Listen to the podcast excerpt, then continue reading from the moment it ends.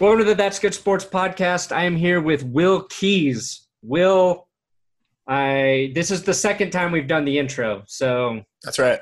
what do what do you do, Will?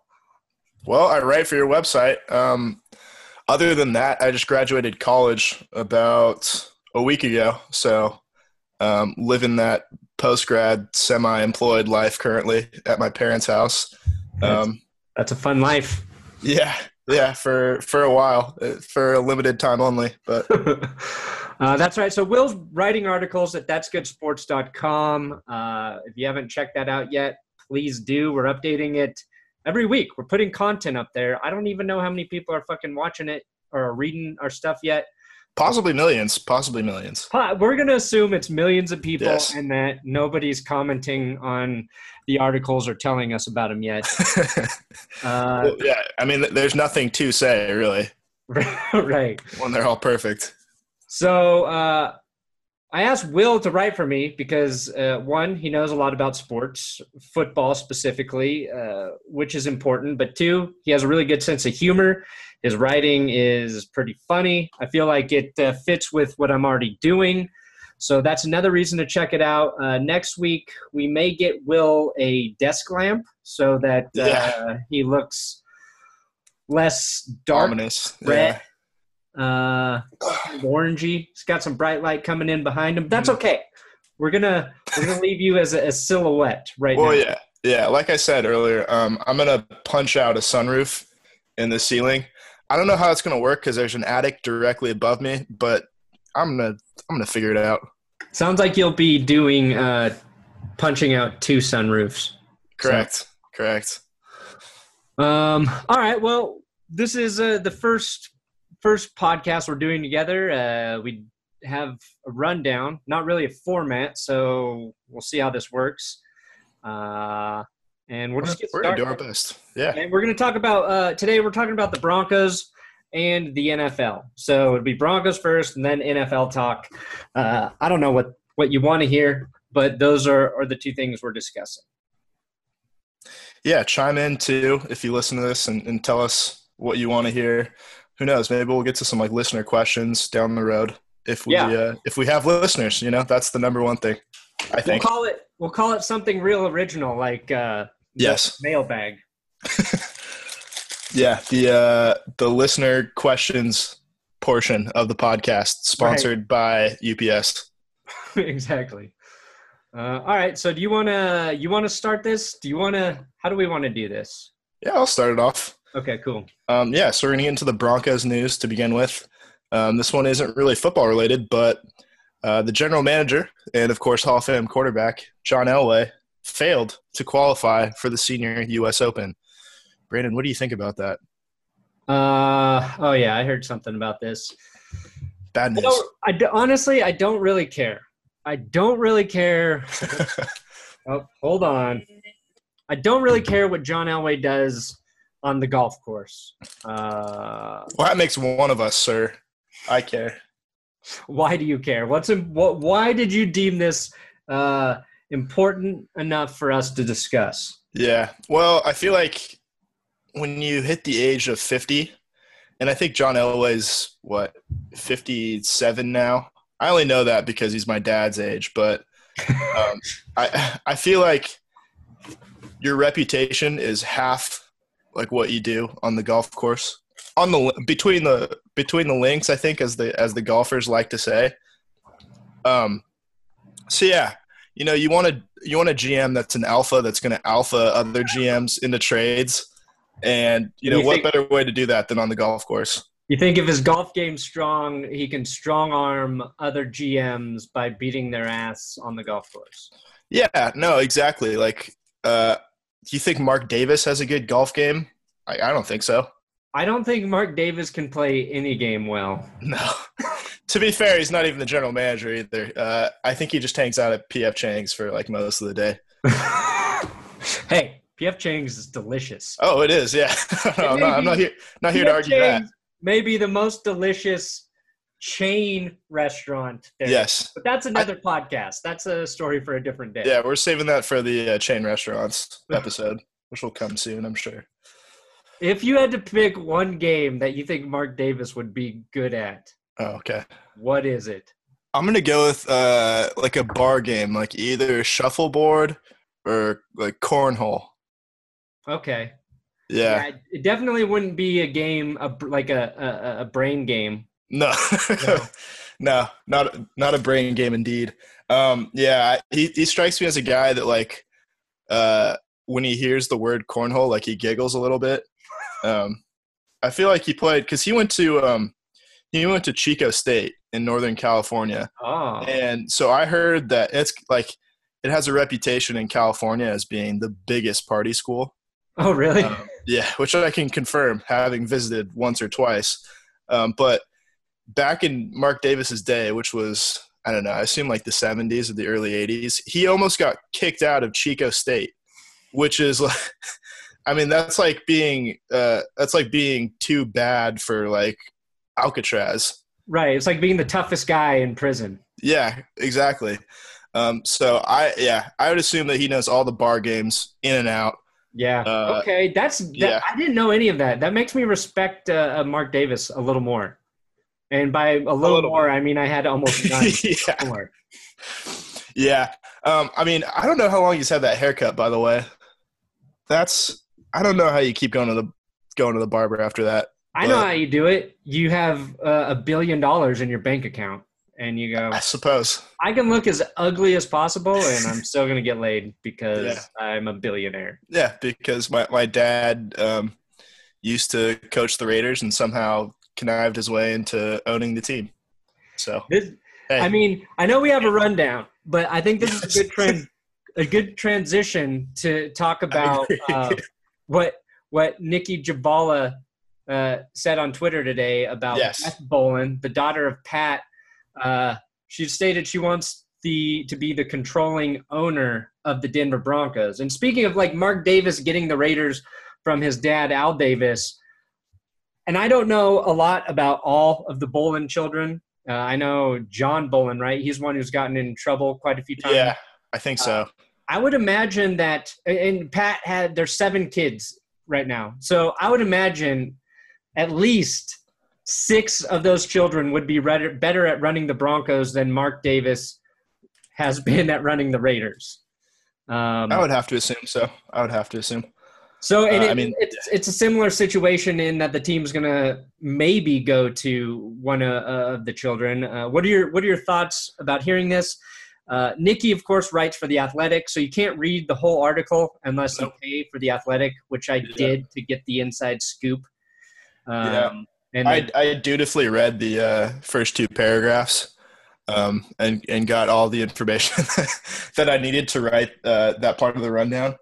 Um, but I think the good news is that the ownership will stay in the family. And I think that's all, that's what we all wanted.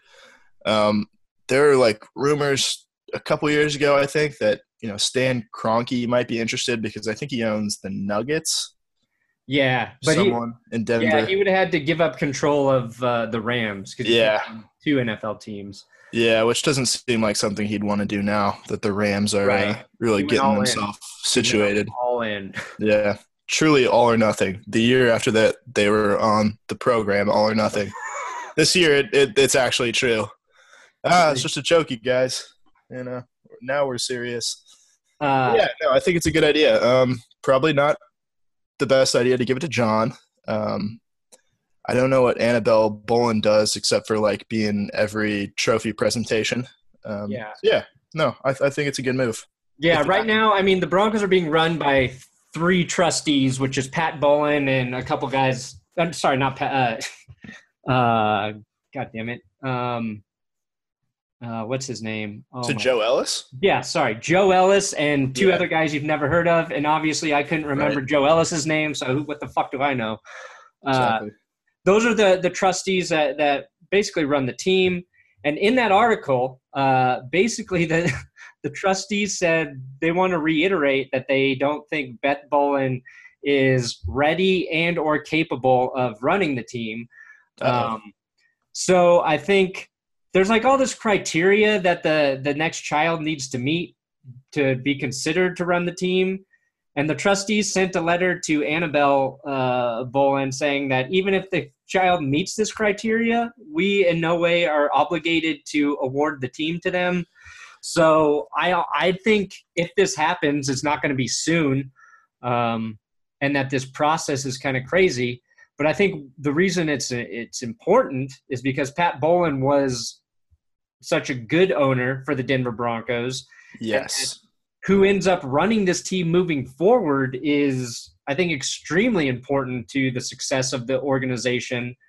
Um, and it feels right now like the trust doesn't want to give up that control, or they want to be very careful about which uh, child they do hand the team over to and want to make sure that that person is the best choice.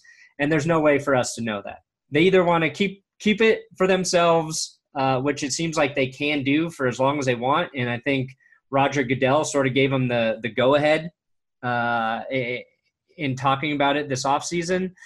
Um, or they they have the best interest in, in in the team, and you don't know. We don't know. There's no way to know. there is no way to know. But you know what? I, I appreciate the cautious approach. Uh, probably best not to just sell your NFL franchise to um, just anybody who uh, walks up and asks for it.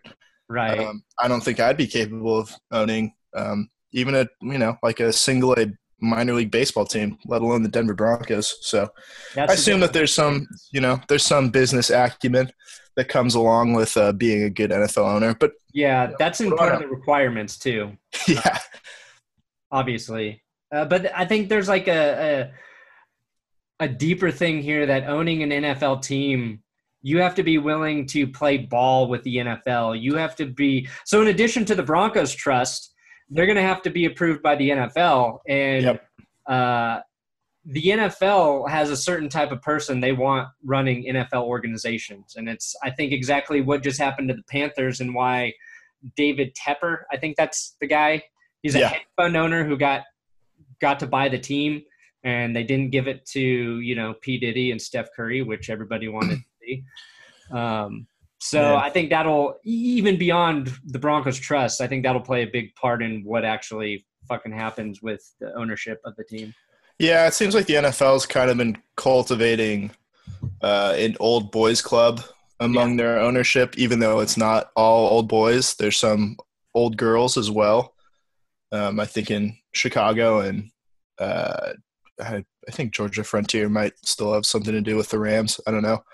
Yeah, but yeah, they're uh, they like people that think and will vote. More importantly, right? Uh, the same way as the rest of the owners, and won't cause too much of a stir. Um, I think people are probably upset at Jed York, who's one of the youngest owners. I think for abstaining in that. Um, I don't know if it was a vote or just kind of like a, a general consensus regarding yeah. the the national anthem that whole thing was confusing too because yeah. we heard there was a vote and then they were like, no, no, no, there was never an yeah. actual vote. And then Jed York's like, I abstained from the vote. You can't uh, abstain if there's not a vote at all. I abstained from yeah. not yeah. voting in the not vote. Uh, Indeed, it is opposite day here at the NFL meeting. yeah, and I mean that whole debacle is just fucking stupid too. Correct. Uh, but we can talk about that later, I guess, if we even do. I know anytime you talk about the anthem, it just it, yeah. Half the people agree with you, and the other half are just like, "Fuck you! I'm done watching yeah. this channel, you idiot." Yeah. So what's what's half of zero listeners right now? Yeah. uh, how many we're gonna be losing? Question. I am not yeah. prepared to answer. Well, correct answer is you can't divide by zero, so you should have just said nothing. So correct answer by you. I abstain from answering. yeah. No. Good choice. All right, should we uh should we get back into OTAs, which yeah, yeah, I believe just just finished up, or maybe not. I don't know. I don't know how it works. I'm not really. Uh, I don't pay attention to the NFL schedule until like at least mini camp. I think. Yeah, probably probably training camp to be. More, yeah, what's there? There's a mini camp in in June. typically, training yeah. camp will start July. Uh, yeah, these OTAs are they're just they're workouts for the guys. It's essentially. Like it, it's important for the team to get together, do some practice, all that bullshit. But in terms of gaining any knowledge about the team, you're getting nothing. Yeah. Uh, I don't know. They, yeah, I don't read too much into it either. Like I've hardly talked about it at all. Um, Yeah, it just seems like kind of a formality. Um, although I will change my tune if we ever talk about Tom Brady skipping OTAs. Then it's the most important thing for team Right. chemistry and team building. Um, yeah, I mean, he's never he's never skipped it b- before. You know. Yeah, and you know what? He's also never had a losing record as a quarterback uh, during his season as well. So maybe things are going to change this year. That's what everybody's hoping. Yeah, I I know I am. But um, uh, one big item of news that came out of OTAs was uh, Demarcus Ware was back at least temporarily as a guest coach slash observer. Oh man, and did that get Broncos fans hard? Oh yeah. They loved seeing Demarcus Ware there. Not only did it get them hard, it gave them a chub. yeah, I mean, it's cool. I'm glad he went. Everybody's been, I mean, people have been talking about it happening, I feel like, for the last month. Yeah. Uh, I, in, honestly, I feel like Demarcus Ware is actually one of the, the few, like, former players that I feel like could come back and offer a lot just by being there and, and coaching uh, players uh, and talking to him because I think he did that as a, a member of the Denver Broncos Right. on the team, you know, his leadership we all realized was valuable. So I do think it's cool he's there, and I think some of the young players uh, will have things to take away from him being there. But I'll be more excited excited if he shows up and does this again in you know July and in the preseason when I think he can be there a little bit longer and hopefully offer a little bit more. I don't know if he will do it because he's got a pretty cush job with the NFL Network right now, and Right. honestly, if you could just sit in a studio and make a shit ton of money or go guest coach, which I'm guessing is for very little money, I would choose making a lot of money doing what you and I are doing right now, honestly. Exactly, exactly. The only difference is we never played in the NFL, as far as I know. Right. And- safe to assume. Yeah, we're not we're not in a studio in Culver City. Also, as I as far as I know, Yeah. As your uh your backlight would indicate. I, I'm getting a pro lighting team in uh, this time by this time next week. So I forgot to turn my light on. oh oh. Mm, Mm, I don't know what looks better though. Might be too bright. Oh. Yeah, I'll I leave it stick- I'll leave it off. we'll ask the fans what they think. Yeah, how much of Brandon Perna do you really want to see? I wish I had a deeper V-neck so they could see more. Yeah, I think yeah, that's. I think um, as the summer goes along, the neck necklines are going to get deeper and deeper. So Yeah. people have that to look forward to. My Why not? office is hot, so I because it's upstairs, so I try to keep. I have like Correct. one neck, and I just wear it every day in my office. There you go. Just the the emergency V neck for when you're upstairs. Heat does rise, as people tend to say. Um, so we've got other OTA news, and that is the the fact that Case Keenum will be holding a passing camp in Houston once OTAs are done. Huge. So I, yeah, I, massive news. I was thinking about this, and you know how Mark Sanchez always did like his Southern California passing camp when he was with like the Jets, and then that one year, not even a whole year, but like that one off season, he was in Denver. Um, right. I think that's yeah, I think that's the only place where Mark Sanchez has Case Keenum beat in anything. Is with his passing camps. Yeah, I think I'd rather spend a passing camp in um, in LA than Other Houston. than Houston, yeah. Yeah, especially in the summer. No shit. Um, well, I mean, Emmanuel Sanders is from Houston, so you know he'll be happy Right. to go down there. Gary Kubiak as well. Kubiak. Um, I don't think Kubiak can show up though to the passing. True. camp. Yeah. Well, I don't know. Depends on what his role is, but yeah. last year the denver media i don't know how much you listened to it but uh, they tried to make a huge deal of paxton lynch and trevor siemian not putting on a passing camp were you Oh yeah, I kind of remember that that Yeah. talk. so i think that's why this is a, big story hmm passing camps are good i mean i think it builds chemistry with your quarterback and his receivers um, but other than that unless case keenum plays great during the season i don't think it means much uh, and it's just another thing i didn't get invited to Yeah, I that's can, you know I can run routes You can't have enough ball catchers at one of those passing camps. I've been checking my email just about every day, waiting for that invite from Case. Also checking my real mailbox, waiting for that invite from Case. And out to the mailbox. Yes, yes. Maybe he sends High letters, hopes. handwritten I- letters. Uh, it, he he would be the guy to do that. I think. In the year tw- in the year 2018, I think Case Keenum might be the only one out of the 32 starting quarterbacks that handwrites his letters. Here, I mean, here's a question: Do you think Case Keenum is gonna be good this season? it's a big question. It's a big one. Um, yeah, I think so. I mean, if we're comparing it to the quarterbacking that we've gotten in the last two seasons, yeah, I think he'll be pretty good. Um, I don't know that he's going to be quite as good as he was last year in Minnesota um, when he had. Yeah, I don't know how like it kind of comes down to like how do you think Demaryius Thomas and Emmanuel Sanders in their you know eighth or ninth seasons compare to guys like Stefon Diggs and Adam Right. Thielen on the outside, and like if you got a guy like Jake Butt who can step up and be kind of a Kyle Rudolph type, and if Yeah. there's a lead running back that emerges, because he's he's definitely a guy that um, kind of goes as his supporting cast goes, um, and as his coaching staff goes, as we saw um, with like All or Nothing or Hard Knocks when he was at, when he was with the uh, LA Rams, like he was kind of a disaster because the coaching staff was a disaster Right. and the offensive line was a disaster, and they didn't get anything out of Todd Gurley. So I think if um, we can put the pieces around him, so to speak, I think he's going to be just fine, plenty serviceable. Maybe not, you know, a top five quarterback in the AFC, but like somewhere perfectly in the middle, which should be good enough, I think. If he's 15 or higher on the list, I mean lower, so 14, Yeah. 13. If he's in that range, it's a huge improvement for the Broncos. Um, right. Jake Butt basically needs to turn into Kyle Rudolph. Um, Emmanuel Sanders and DT.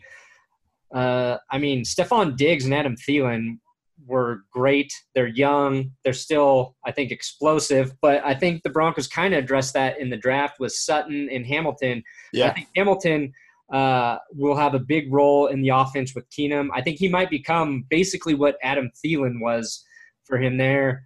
But uh, the the receiver's role is going to be a lot bigger this year. Um, and the thing I think that excites me the most about Case Keenum is the the Vikings. Dalvin Cook went down early, right? And so Jerick McKinnon and Latavius Murray were their kind of their backs. I think the Broncos have what's equivalent to that in their backfield. So I think he can have similar success. And the Vikings' offensive line wasn't great either. I mean, uh, better than it had been in, in previous years, but yeah, but it, it wasn't perfect. And one, one thing Case Keenum does well is extend plays. And, oh yeah, Uh, I mean, he holds on to the football, but he does it to make a play. And he may have to do that because the one thing I'm not sure of is I don't know or I don't think the Broncos line got any better. So uh, if it did get better, great. I think Case Keenum will be really good. If it's the same, I think you're right. It's like you just hope for him to be better than kind of average. yeah, and that might be good enough too, if depending on Yeah, you know depending if on the defense defense. doesn't take a big step back. So yeah, Right. I mean, Sorry, I got us off track. No, that's quite all right. Um, so yeah, next item of news. This is important news. Uh, the NFL Network today, this morning actually, was replaying the 2015 AFC Championship, and I have a question for you. Is that the best non-Super Bowl Denver Broncos game that you've ever seen? And if not, what is the best one? Ooh, that's a good question because uh, watching Tom Brady lose in the AFC Championship game will always be one of my favorite games. Yeah, Uh, I would agree.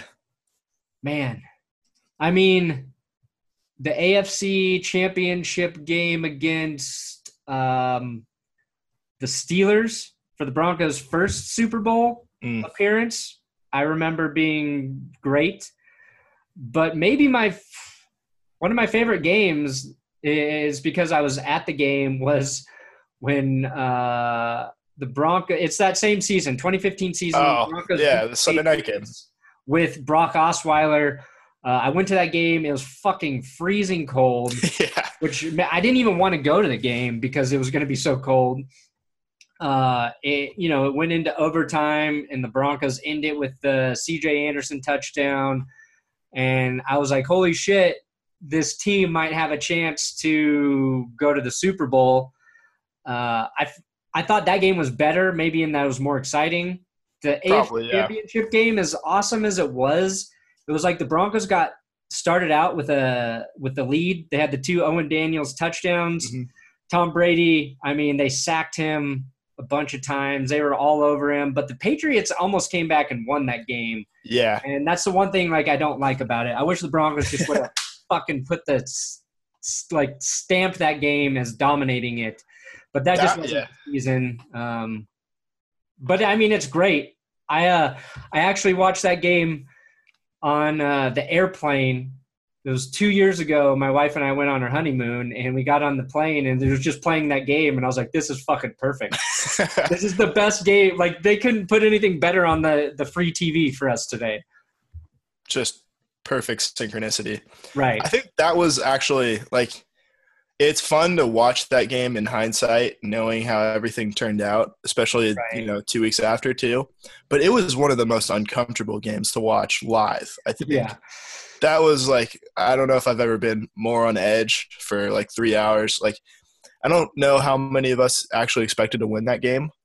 Uh, Right. But you know that like it's at home and everything could happen. Anything could happen. Um, much better than being on the road in New England, um, where I don't think you know we probably would have played quite the same. I don't think Peyton Manning would have had you know the same game.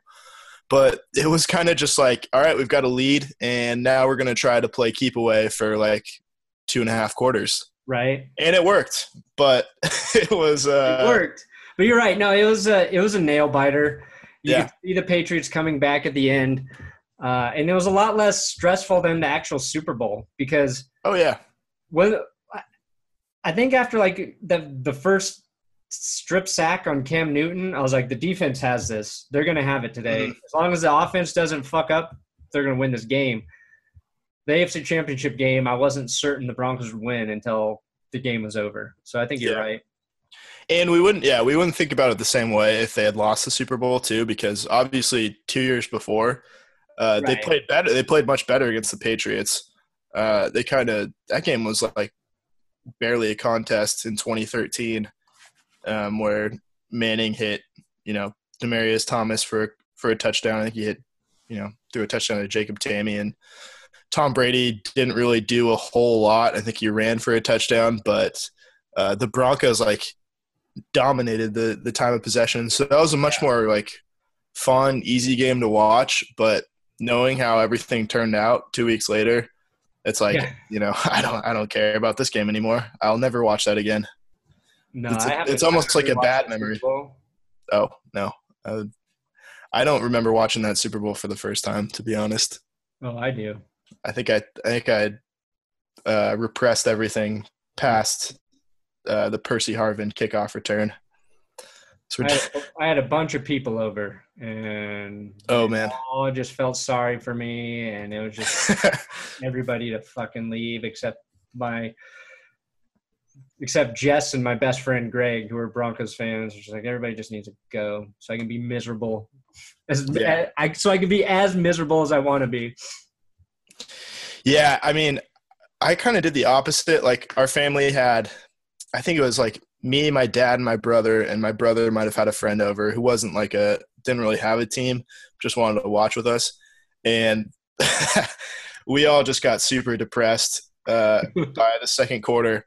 And then so my dad floated out the idea for Super Bowl 50 like, "Oh, let's have, you know, let's have a ton of people over. You know, let's have extended family and friends." And I'm like, "No, that's a terrible idea. I know like I know how things happen 2 years ago, but sure enough, he ignored my advice and invited a bunch of people over and for, you know, uh, to his credit, things worked out. So it was a fun time. Um, Yeah, that's good. would have been bad. Wouldn't have wanted to see uh, all my relatives, you know, punch a punch a hole through the TV. Uh, had it had it been reversed, had it been 24 to 10 Carolina. But Yeah, but luckily- then they could have they could have punched a hole through the TV and you could have recorded it and put it on Oh, YouTube and everybody yeah. be like, "Oh, watch these Broncos fans destroy their TV after the Broncos lose the Super Bowl." Yeah. 10 billion, 10 billion views on YouTube. Yeah, every playoffs now that's like the thing after Yeah. the games is just a compilation of fans, and I think like half of them are doing it just to make those videos, and they probably make enough money off that one video to buy their TV back. yeah, it's like, yeah, I'm sorry, I have to trash this $200 Samsung, you know, 36 inch, but you know, I'm, I'm gonna do it for the Vine, as they say, even though that's not a thing anymore. yeah, mine's dead, man. Yeah, I'm sorry. I need to I need to get back into the 2018s over here.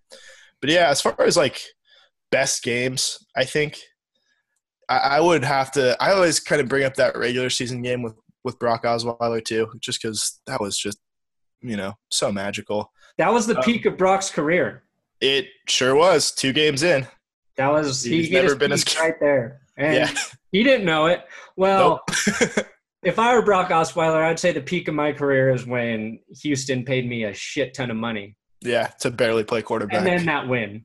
Yeah. yeah. I mean, uh, got a Super Bowl ring out of it, got paid. Life's not life's not terrible for Brock Osweiler. He lives in Miami now. Oh, does he? Yeah, I mean he's he's the backup for uh, Ryan Tannehill. In, Oh, in oh shit! I didn't even know he landed it. Maybe I did. I just forgot. yeah, I think uh, Adam Gase wanted him back for I mean, that makes sense. whatever reason, That's a good fit, I guess. supposedly. I think backup quarterback is the best job to have. I yeah, I'd say.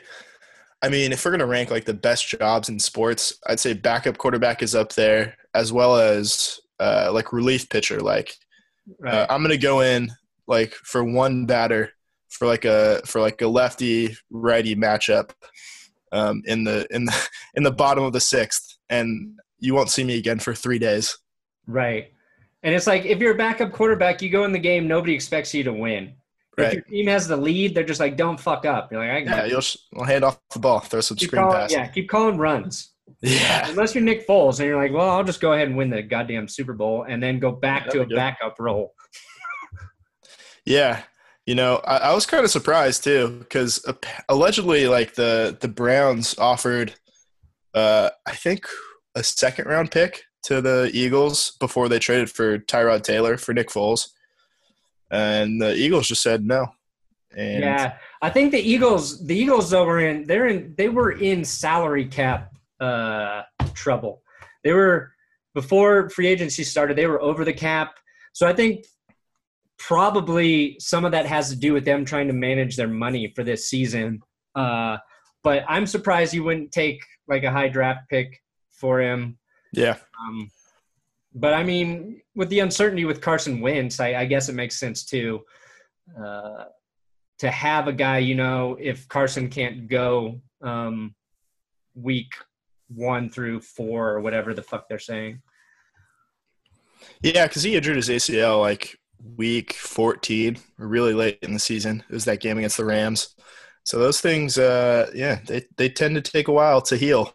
Um, I've never torn my ACL myself, but I have Will. Oh, I'm sorry. Oh, thank you for your service.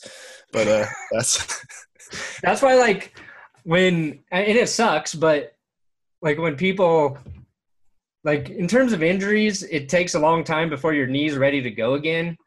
And Yeah. but it's not like it's not a devastating thing. Like your athletes have so many better resources than I had, and I recovered just fine. And I had multiple surgeries on my knee, so I don't. I used to feel really sorry for players when they would tear their ACL, but after like you do it, you're like, ah, it sucks. And I don't like to see players get hurt, but I'm like, they get a whole year off of being fucking hit by fair. players. Let that thing rehab, and maybe you know it extends their career because they Yeah, their fucking body for a year.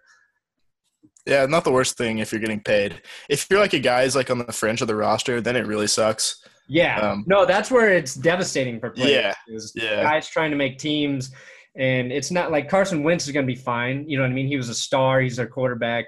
It's not going to affect him. It's not going to affect his bank account. He he Uh, sh- yeah he should have been the MVP last year. I think. Oh yeah, he was on. He was on his way to do it. Yeah, I, I like even with the injury, I think he should still have been the MVP over Tom Brady. Uh, anybody should be it over Tom. That's fair. That's fair. I'd yeah no I'd I'd pick like I would you know cast my vote for Trevor Siemian over I would have too. Thomas Thomas Edward Patrick Brady last season. Yeah, just write in write in anybody. Yeah, Bubby Brister. Bubby forever, man. Yeah. Okay, so you kind of answered this question already, um, and you you said the the Sunday night game against the Patriots with Brock Osweiler. But I was going to talk about like the best Broncos games that we've personally attended. Um, any other any other uh, memorable games that you were in the crowd for that you can remember clearly, dating Uh, back? I don't. Yeah, and I, I don't go to a lot of games. Um, I was before when Manning was a, a, an Indianapolis Colt. We went to the game for my birthday, and I watched him just dismantle the Broncos in the second half. And Oh, I was man. like, "This guy is fucking unstoppable."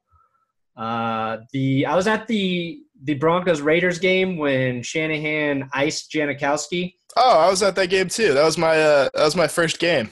Oh shit! So that game was pretty cool. That was a great game.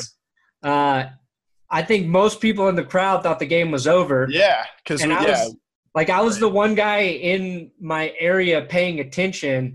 yeah, Like, no, no, you call the timeout. It doesn't Yeah. count. And everyone was like, ah! So I felt like I led nuts. the, the cheer right there. Uh, and then icing became a thing after that.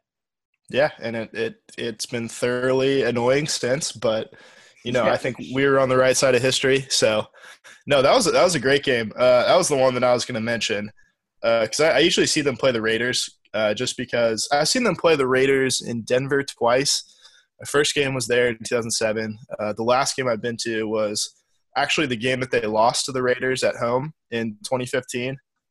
Oh, uh, okay. with Osweiler. They didn't even score a touchdown. Uh, it's kind of lame, but you know, given how the rest of the season went, um, I'm okay with it. And then like I saw, um, I saw Manning play in Oakland three times.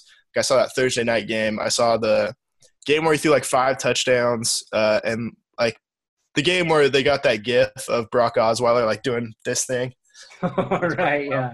uh, to come in in the second half.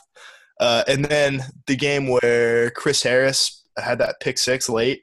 Oh, yeah, that Yeah. game was awesome. Yeah, I mean, I the whole was, game was shitty, but then yeah, won. that was sick. Uh, yeah, no, that was that game was crazy because like right as Derek Carr threw that pass, because Alameda in in the Bay Area is very close to some Air Force bases, and there was like a there's a plane that flew like directly overhead the stadium.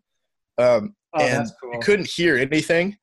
And right as the play started, like this plane goes overhead, and everybody was kind of like watching that. And then you look back at the field, and oh, Chris Harris is running the other way with the ball. That And is like, that's oh, hey, the no fly zone.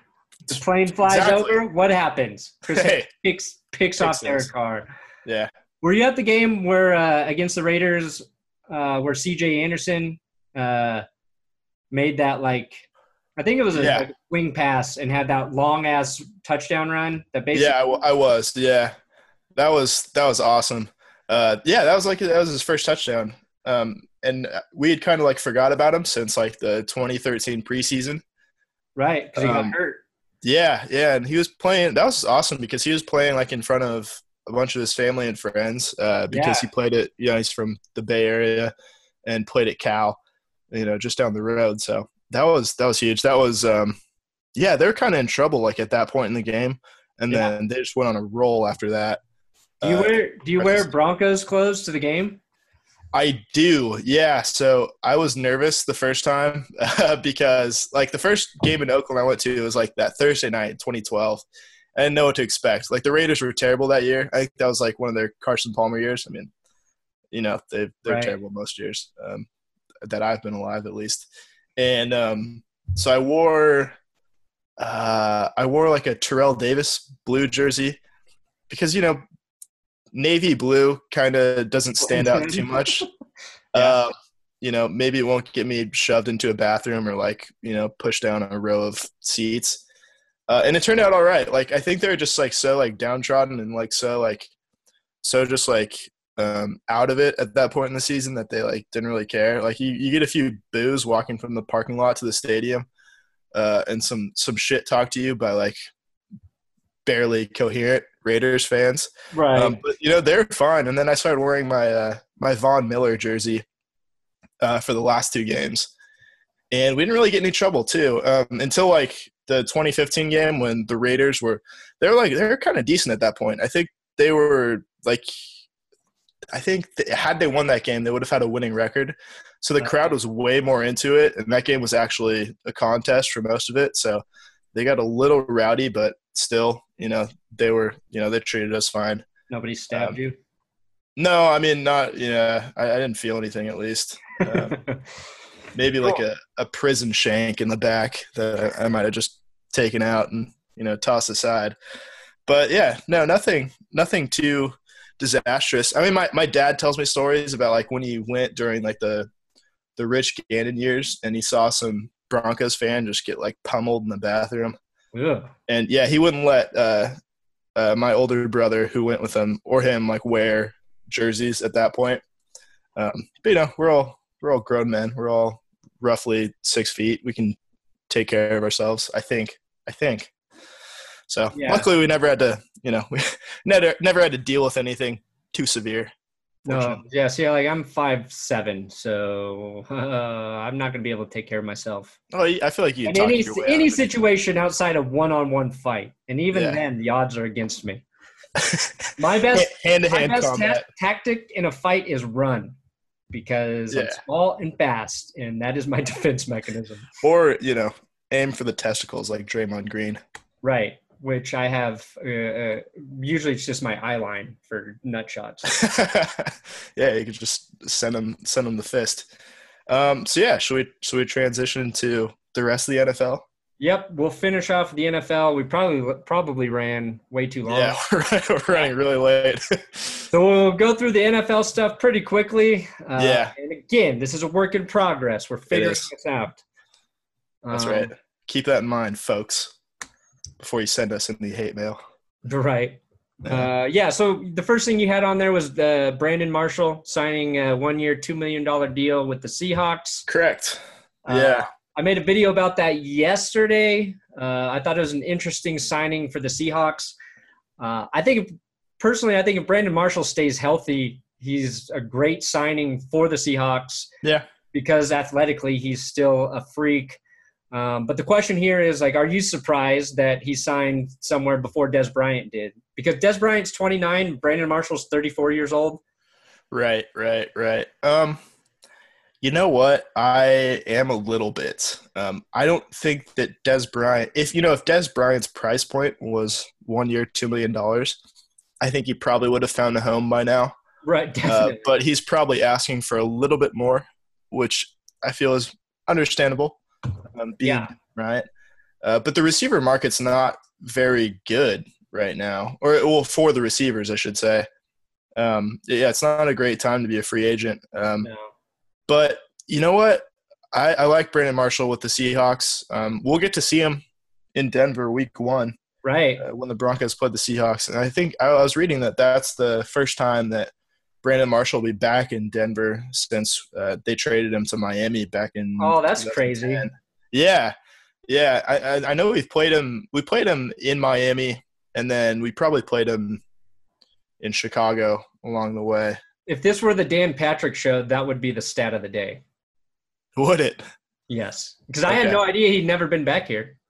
Yeah, yeah. We'll have to create a, a graphic, except we'll have to find a different name. No, so- we'll just we'll just use we'll just use the Dan Yeah. Patrick goes. yeah, the Dan Patrick stat of the day. Um, That'll be fun to watch. Uh, with Dez Bryant, I mean, I'm just surprised there's not a team out there that won't take him. I think he's still got enough where he can be an effective wide receiver.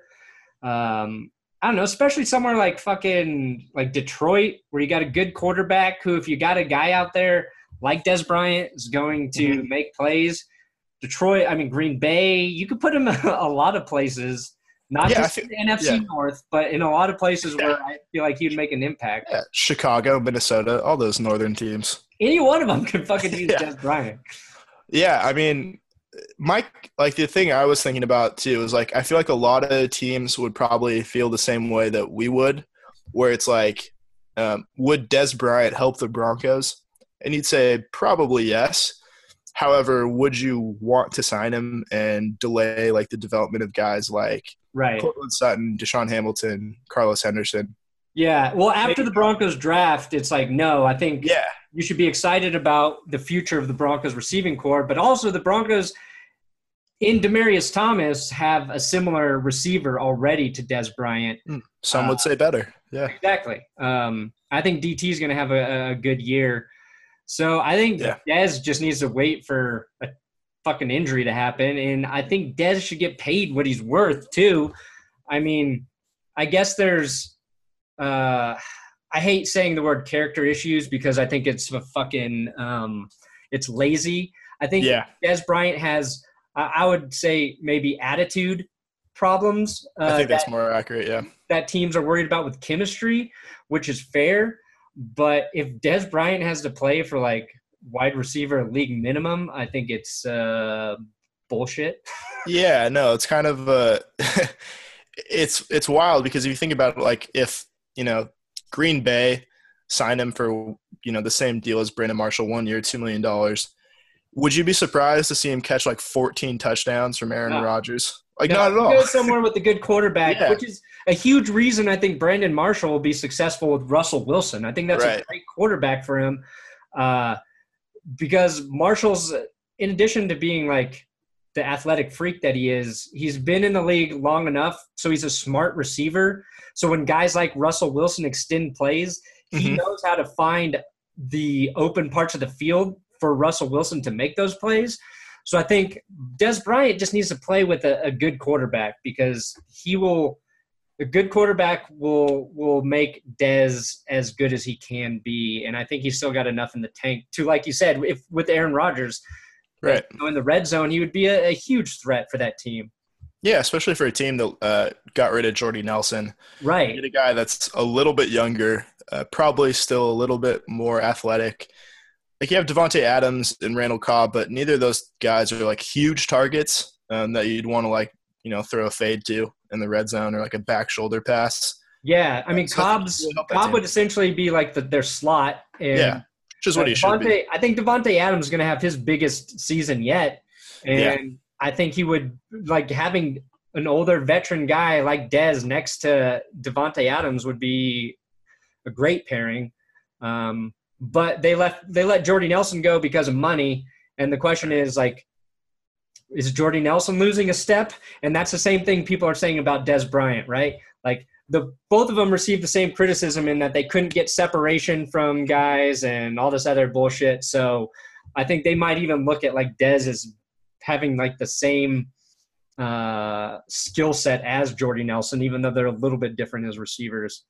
Yeah, might be the case. I mean, uh, I wrote about it a couple days ago that he said on his own Instagram, someone on uh, Instagram commented on like a video he took of his son playing flag football, like, Dez, where do you want to play? Oh yeah, And he said 49ers. And I'm Yeah. like, that makes a lot of sense, actually. Like, they don't have a, a super experienced wide receiver core. Like, they have some players. they have Garcon, right? Yeah, they have Garcon coming back, and they have like Marquise Goodwin and Trent Taylor. Uh, they drafted Dante Pettis, who I, I really like out of Washington. Um, Okay. but yeah, they don't have like a true like clear cut number one guy. And uh, you know who knows if like Dez Bryant is still that, but like he could you know definitely command a lot of targets uh, and help out a you know a guy who's only played what like eight games in Jimmy Garoppolo at this. Right. And I think I think Garoppolo is going to be good. So Yeah, I did too. yeah, I, that would be a good. I think it would be a nice fit there as well. Yeah. So uh, moving on to another young quarterback who may or may not be good. Uh, I read something about Josh Allen that he's been drawing some some big time rave reviews at Bills OTAs. That is, of course, according to uh, quarterback guru Chris Sims. So, do you think Josh Allen is actually going to have a decent rookie season if he starts, No, uh, or is this just well, yeah, is this just like him looking good in shorts? Ah, man. I mean, this is kind of tough. I didn't. I did not want the Broncos to draft Josh Allen. Neither did I. we obviously know he has the athletic skill set to be a good quarterback. Mm, he is tall, as people have mentioned. And um, he said and done the right things this off season for him, talking about working on his footwork to improve his accuracy. But I'm kind of under the the opinion if you struggle with ball placement in college, you're gonna fucking struggle with it in the NFL. Yeah. It's not gonna get easier. Your anticipation has to be better. Um, and they say you can teach those things, but I don't think you have ever said that about a guy, and it's been true. Like, what quarterback is a good example of them being like, well, he was not very good. He, his accuracy wasn't great in college, and then he turned out to be uh, one of the most accurate, best quarterbacks ever played a game. It's Um, not. to- yeah, to be honest, no one is coming to mind. Uh, well, I mean, let's, let's be fair. Like he played in the the juggernaut of a of a college football conference in the Mountain West. Right. Uh, such football powerhouses as San Diego State, Fresno State, Nevada, um, New Mexico. There you go. Some yeah, some some tough defenses. Uh, and I think the only thing to his credit that I will say is that they ran like a very pro style system at Wyoming, and they like actually threw the ball down the field. And a lot of quarterbacks just have like high completion percentages in college because they're throwing They're doing short passes, passes. yeah, passes behind the line of scrimmage and little bubble screens and whatnot. Um, and he didn't have a lot of talent at Wyoming. Like Yeah, in I- second I- year. yeah. That's why a lot of people say, uh, well, the season before was he a junior? Did he come out as a junior or senior? Uh, I think a junior. So his sophomore season, everybody was very high on him. Yeah. But I Yeah. like he had better wide receiver talent that season, right? Mhm. So it, I mean, here's my opinion on college quarterbacks. I think any of them can come out and be good, and any of them could be a fucking bust. And uh, I think Josh. Allen has just as good of a chance to be as good as any other quarterbacks drafted in the first round. Um, but I'm not sold on the idea that he's an NFL quarterback. Uh, the main thing being like I don't know what his mental makeup is, and I think that is Yeah. the most important factor in playing at the NFL level. Um, but I don't want to say I think he's dumb because I don't, but I, I'm not sure he's the, Maybe. the he's going to be there cerebrally. And he went to Yeah. Buffalo, where I'm not sure he's going to have the the kind of help that he actually needs to be successful. Right. That's that's that's a part of it. That's definitely a part of it. Yeah, he seems like he's uh maybe like on yeah, I wouldn't call him dumb either, but he's he seems like kind of a simple kind of guy. Which Yeah, maybe you that- know that's kind of it could be good for a quarterback. Who knows? He might turn out to be Philip Rivers. You know what I mean? Yeah, yeah. Or he's like Terry Bradshaw, who can like barely barely spell his own name and still, you know, come with four Super Bowl rings at the at the end of it all. That's true. Um, but yeah, you know what? Uh, I was a little, I was getting a little nervous. Like my palms were getting a little sweaty when the Broncos were uh, were up and Josh Allen was still available. Oh, Yeah, that was um, that was scary. I want to like if they're going to take another quarterback, I would have preferred that they took the other Josh, Josh Rosen. Yeah. I think Josh Rosen has mo- one of the best chances to be good at the NFL level out of all of them. Yeah, yeah. I, you know, I was watching him since like his freshman year, and he would have been, I think, easily the number one pick had he come had he been able to come out uh, his first year. So you know, Right. I, I liked, you know, I like what I saw out of him. Uh, I'm kind of split on Darnold, and then Lamar Jackson. You know, who knows as well. So, you know, we'll see. We'll Uh, see I'm excited to see. You know, that's that's like the really fun part about the preseason, and the only reason to watch is the rookie quarterbacks, in my opinion. Yeah. Now you get start to get a, a feel for how far along they are and uh, what like I think having a bunch of rookie quarterbacks start during the season makes it interesting too. Uh, yeah, absolutely.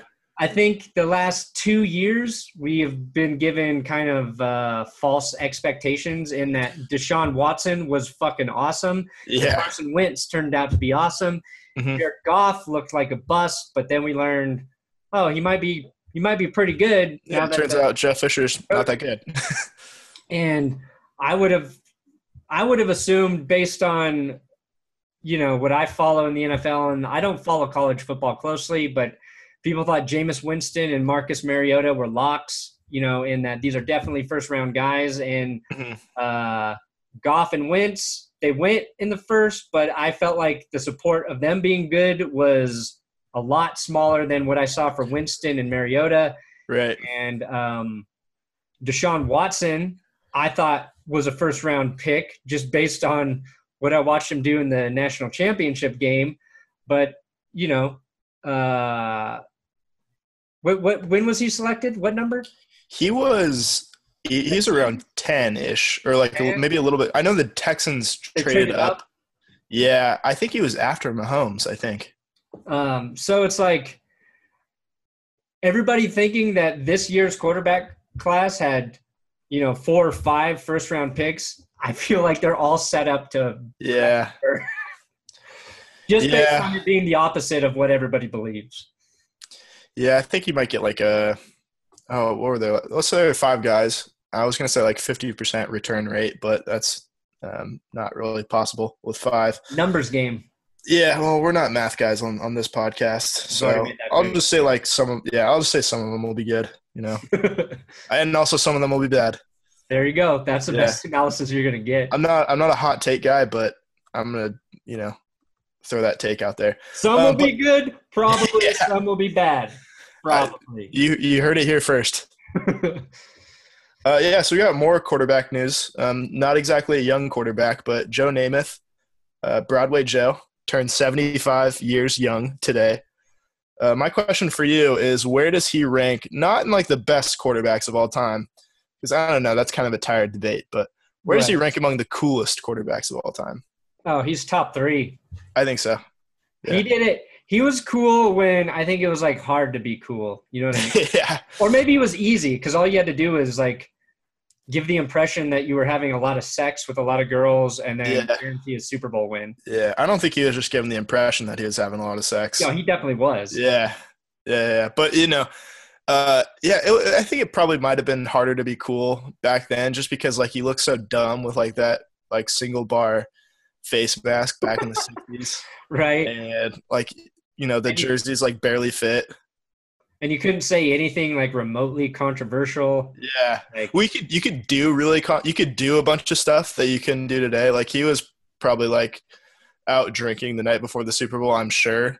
uh, and like spending the week before just doing whatever he wanted because you know people like respected other people's privacy back then Right. and wouldn't upload a picture of you know Joe Namath poolside to Twitter. yeah, there weren't like a hundred cell phones in a bar showing Right. get Yeah. lit before the Super Bowl. hmm Otherwise, we'd see like pictures of Ken Stabler at like 5:30 a.m. on like his on like his 18th Corona Light uh, of the evening. Right. And, yeah, and like suddenly that's all over Twitter, and he's got like a he's got like a 1 p.m. game to get to. Still somehow wins the game. Yeah, I wish football was a little more like that now. Yeah, I mean, uh, if we can get Johnny Manziel back in the NFL, I guess that's true. yeah, I mean he he kind of got a bad rap for that, which you know, fair maybe. Um, I don't know if they're gonna. I don't know if they're gonna let that fly over in Hamilton. Um, if I know re- anything can- about the Canadians, He can make a name for himself in Canada now. yeah, it's true. It's true. I I might tune into a Tiger Cats game this summer. Who knows? I'd watch one just to see. Yeah, yeah. I'm I mean, rooting for his comeback. Like I am too. Yeah, because I like I listened to that interview he had on Pardon My Take, and he seems like he's really genuine and sincere about you know like owning up to his past. yeah, he, he was dealing with some demons. Uh, Yeah, clearly. I think Um, it's hard because at the time, like, I was like, this guy's not going to make it in, the NFL. The Browns are stupid for drafting him. Like, I've never been more certain about a quarterback not making it as I was about Johnny Manziel. Yeah, I think I thought he was just like a like a douche or a, a tool, and he kind of was, but he's also dealing with being bipolar and Mhm. substance abuse. And I have sympathy for guys going through problems like that. Like I'm not going to shit on guys dealing with yeah, big issues because you never know everybody's full story. And so when they're open about the stuff they're going through, like if you're not rooting for him to to make it past that, you're probably just an asshole. yeah. No kidding. Uh, I hope he plays well. I don't know if he'll ever get a shot in the NFL, But if he plays well in Canada, he may he may get a shot in the XFL or the AAFL or whatever the other leagues may end up being one day, and he would be an entertaining draw at the at the very least. Yeah, I think so. You know, if he puts it together, I think he's up there for one of the the coolest quarterbacks. If he can get get everything straightened out. Um, as far as the other cool quarterbacks, though, I think it's really hard to argue with Elway, um, and that's you know I don't think that's us being homers either. Like I, I think Elway is just pretty objectively cool. I think he was always cool on the field. Yeah, Um, yeah. man, I would say Dan Marino was cooler than John Elway. You think so? How many movies was Elway in with Jim Carrey? That's Zero. fair. Oh, how many uh like uh like what was that like football that you could throw like hundred yards Uh, the, that John Elway was in a commercial for? tail, the fucking Yeah, like the vortex or something. vortex. yeah. I've thrown those and it's true. Like you feel like John Elway. yeah, you can fucking launch those things. Yeah, I didn't see any commercials with Dan Marino in that, so I don't know. Okay, fair enough. And then you know Joe Montana's nickname was literally Joe Cool. So Yeah. But I never thought Joe Montana was like like actually cool. no, not really. Uh, he seems like like cool and like demeanor, but like if I could choose to be any NFL quarterback, I don't know if I'd be Joe Montana. No, I wouldn't. Yeah, like he could like barely throw the ball like thirty yards. What would be right now like current NFL quarterbacks? If you had to pick one, who Huh. is like the least cool? Uh, I think it comes down to probably like Eli or Philip Rivers. I would go Andy Dalton. Oh yeah, I mean, well, Andy Dalton, like in his first two years before he like got that like cool guy haircut, where he like gels his hair now. right. So, uh, yeah, I mean, Dalton's not very cool. Um, I, I wouldn't say Kirk Cousins is very cool either. Oh no, he's he's, He's a fucking nerd. Um, it's just that he's a good quarterback, and Yeah. it's like hard to tell with these guys. Russell Wilson, probably one of the least cool quarterbacks. Uh, I that thought can that too. Still, I thought that too until he kind of responded to my uh, diarrhea tweet. So oh, did he? yeah, What did he say? Well, he made this video on Twitter, and, it was very. Oh yeah, yeah. And I was gonna make fun of it. He called his alter ego Mr. Unlimited, and he kept saying Mm. Mr. Unlimited, and he was like, "What do you want to be unlimited with?" And he was answering all these questions. I was like, "Well, what you wouldn't want to be uh, unlimited with diarrhea." The next day, his dog shit all over its cage, and at the end of the thing, he said, "Mr. Unlimited Diarrhea, Unlimited Diarrhea." So I was like, "That's either a coincidence or he thought it was funny." So he's his cool factor went up from very low to middle for me. Might he have possibly orchestrated the whole event? You think it was an inside job? His dog spraying diarrhea all over the place. Like maybe he fed his dog some Taco Bell. Just And to get like- He's like, yeah, the people on Twitter are gonna love this, I don't know. you know. But at the same time, like he has a super hot wife. Uh, he's still got that kind of like feud going with Future. Um, Oh, Yeah, every time, yeah, every time they go to Atlanta, uh, I think Future shows up on the sideline or something and, and roots against Russell Wilson, which you know it's a bold move to openly Right. root against um, your, your ex-wife's husband. And speaking of Atlanta, Matt Ryan's not like a cool quarterback. No, no, I mean Yeah, he's he's got a good cool nickname now. in Matty Ice, but he's It's not true. cool. no, um, yeah, I mean he's the richest quarterback now, so I think that makes him pretty Yeah. cool. Matt Um, Stafford's probably one of the cooler ones. I'd say yeah, I'd say Stafford, Rodgers. is Rodgers is cool. probably the coolest. Yeah, I think Rodgers. Like, if we're, uh, you know, if we're gonna like rank them, I think Rodgers, Rodgers has is probably one. been with the most women. Oh, I at least think. the most famous women too. yeah. Well, yeah. You know, like I was. Yeah, he goes. Yeah, he's with Danica, Danica Patrick now. Uh, Olivia Previous, Munn yeah, previously Olivia Munn. and um, Roseanne Barr, of course. yes. yeah. Uh, yeah. He loves you know women that are staying relevant and in the news. Also, I like, yeah, Jimmy G too. I think. oh yeah, he's the got a chance. He's the new kid on the block. He's got a chance. I think Deshaun Watson has a chance. Yeah, yeah, Cam Newton had that chance. He kind of he, he yeah. fell off that. I think he. I think people see him as like kind of a weirdo more than Yeah. It's like the Uh, way he like types in that weird script he has and like the the the post game outfits. yeah, the post game. And when when you lose Oikos yogurt is your sponsor, Yeah, yeah. you can't even keep a yogurt sponsor. Not cool. Not cool at yeah. all. You know how are you gonna like get Gatorade on your side if you can't even keep some fucking Greek yogurt?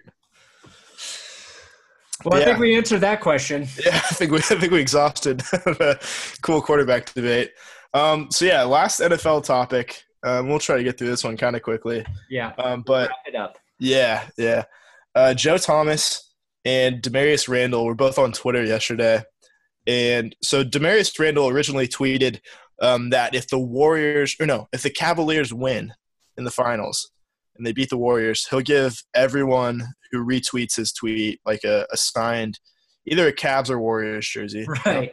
Yeah, I don't think. It was a signed Steph Curry jersey. Yeah, yeah, yeah. Um, so he got like thousands upon thousands of retweets, as you would imagine. Right.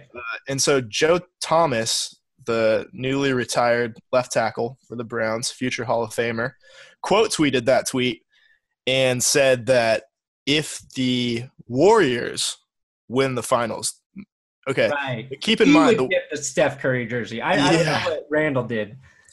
yeah, keep in mind that the Warriors are minus twelve hundred to win the series, and they yeah they've beaten the Cavs two out of the last three finals. No, I think in your article about it, you said Joe Thomas would go bankrupt. Yeah, If, uh, he will. He if he will if he goes through with it. Um, yeah, I said like that, or like the other option is like get all these jerseys knockoff from China for like right. five dollars each. Five, I don't know, five yen. I don't know what the exchange rate is. Um, but yeah, and then it's like you pick up a sharpie and like forge 172,000 Steph Curry That's a lot. signatures. A lot of signatures. Yeah, I mean, you'd probably go like bankrupt just just trying to ship all those jerseys too. The shipping costs alone. It'd be through the roof. Yeah, I think the can't- question we both had though is was Joe Thomas just going to sign the Steph Curry jerseys? Yeah, I mean, like you know, Steph Curry gets like a hundred, you know, a hundred thousand jerseys on his doorstep. Like, please sign these by Tuesday. right. He just like throws that box in the trash. I think he'd have to. Like, I don't have time for this. I have a family to raise. I have, you know, His career would just be over. He would just be Yeah. signing jerseys for the rest of his life. Yeah, he'd be out for the year with carpal tunnel. Let me look exactly how many tweets Joe Thomas got, Okay. and then we will end this bitch.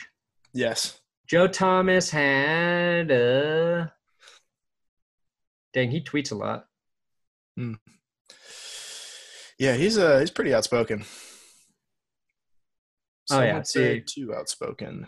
Uh, Okay, so right now, as it stands, Joe Thomas, uh, when when the Warriors win, he has two hundred and fifty six thousand jerseys to um, sign, Jesus to have signed and ship. Yeah, he said like game worn jerseys too. Like I'm, you know, I'm not an expert here, but I don't think Steph Curry's played 2,000 256,000 games in his Yeah, career. game one- game worn jerseys. You're exactly right. That's hilarious. Yeah.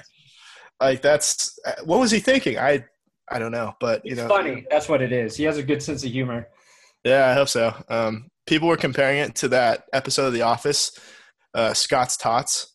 Oh, yeah, where Michael Scott promises to yeah, for their their college. yeah, yeah, hey, um, Michael Scott, gonna make our dream comes true. Yeah. And he gives them all like laptop batteries at the end, which Yeah. I'd, I'd take that.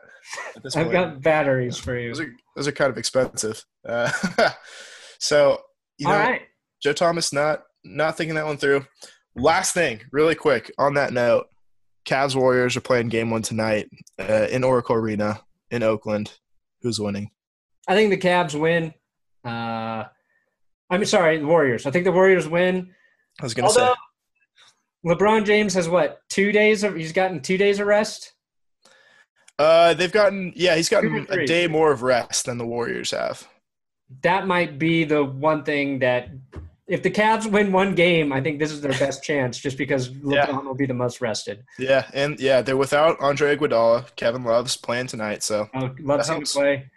that helps. Yeah, I think the Warriors are gonna sweep this thing just because LeBron's been carrying this team, and he really is like, unless unless the guys around him play their best basketball. Uh, yeah, I don't know.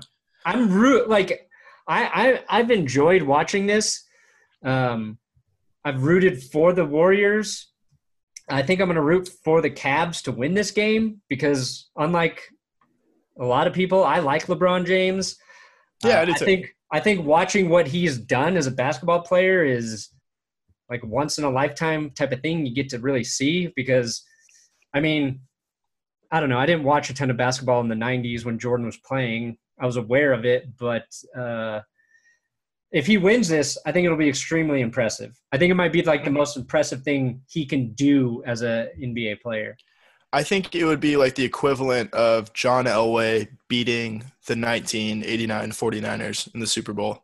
The year where they lost 55 to 10. Right. I think you're. I think you're spot on. yeah, it's a tall order, but um, you know, I'm rooting for them. I don't I'm think they'll rooting win. for the Cavs and LeBron. And Yeah. honestly, I would like to see this happen again next year for Oh no. year Oh in a no. row to be a tiebreaker if the Cavs win it. But I don't think the Cavs will. But my heart will be with them. Yeah.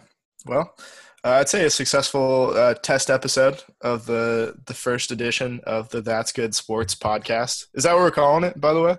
I don't know yet. We?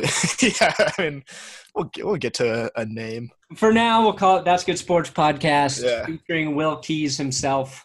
Yes. no one Um, else. And yeah, so that was episode one. Let us know what you think, how we can make it better. Probably going to work on making it shorter. Yeah. we got to get it up on podcast places too to download Yeah. some shit. I- You know, people always say like iTunes Stitcher. I I've only used like iTunes before. okay, yeah, we got to figure that out. Yeah, All right, So let us know what you think. thanks for joining us.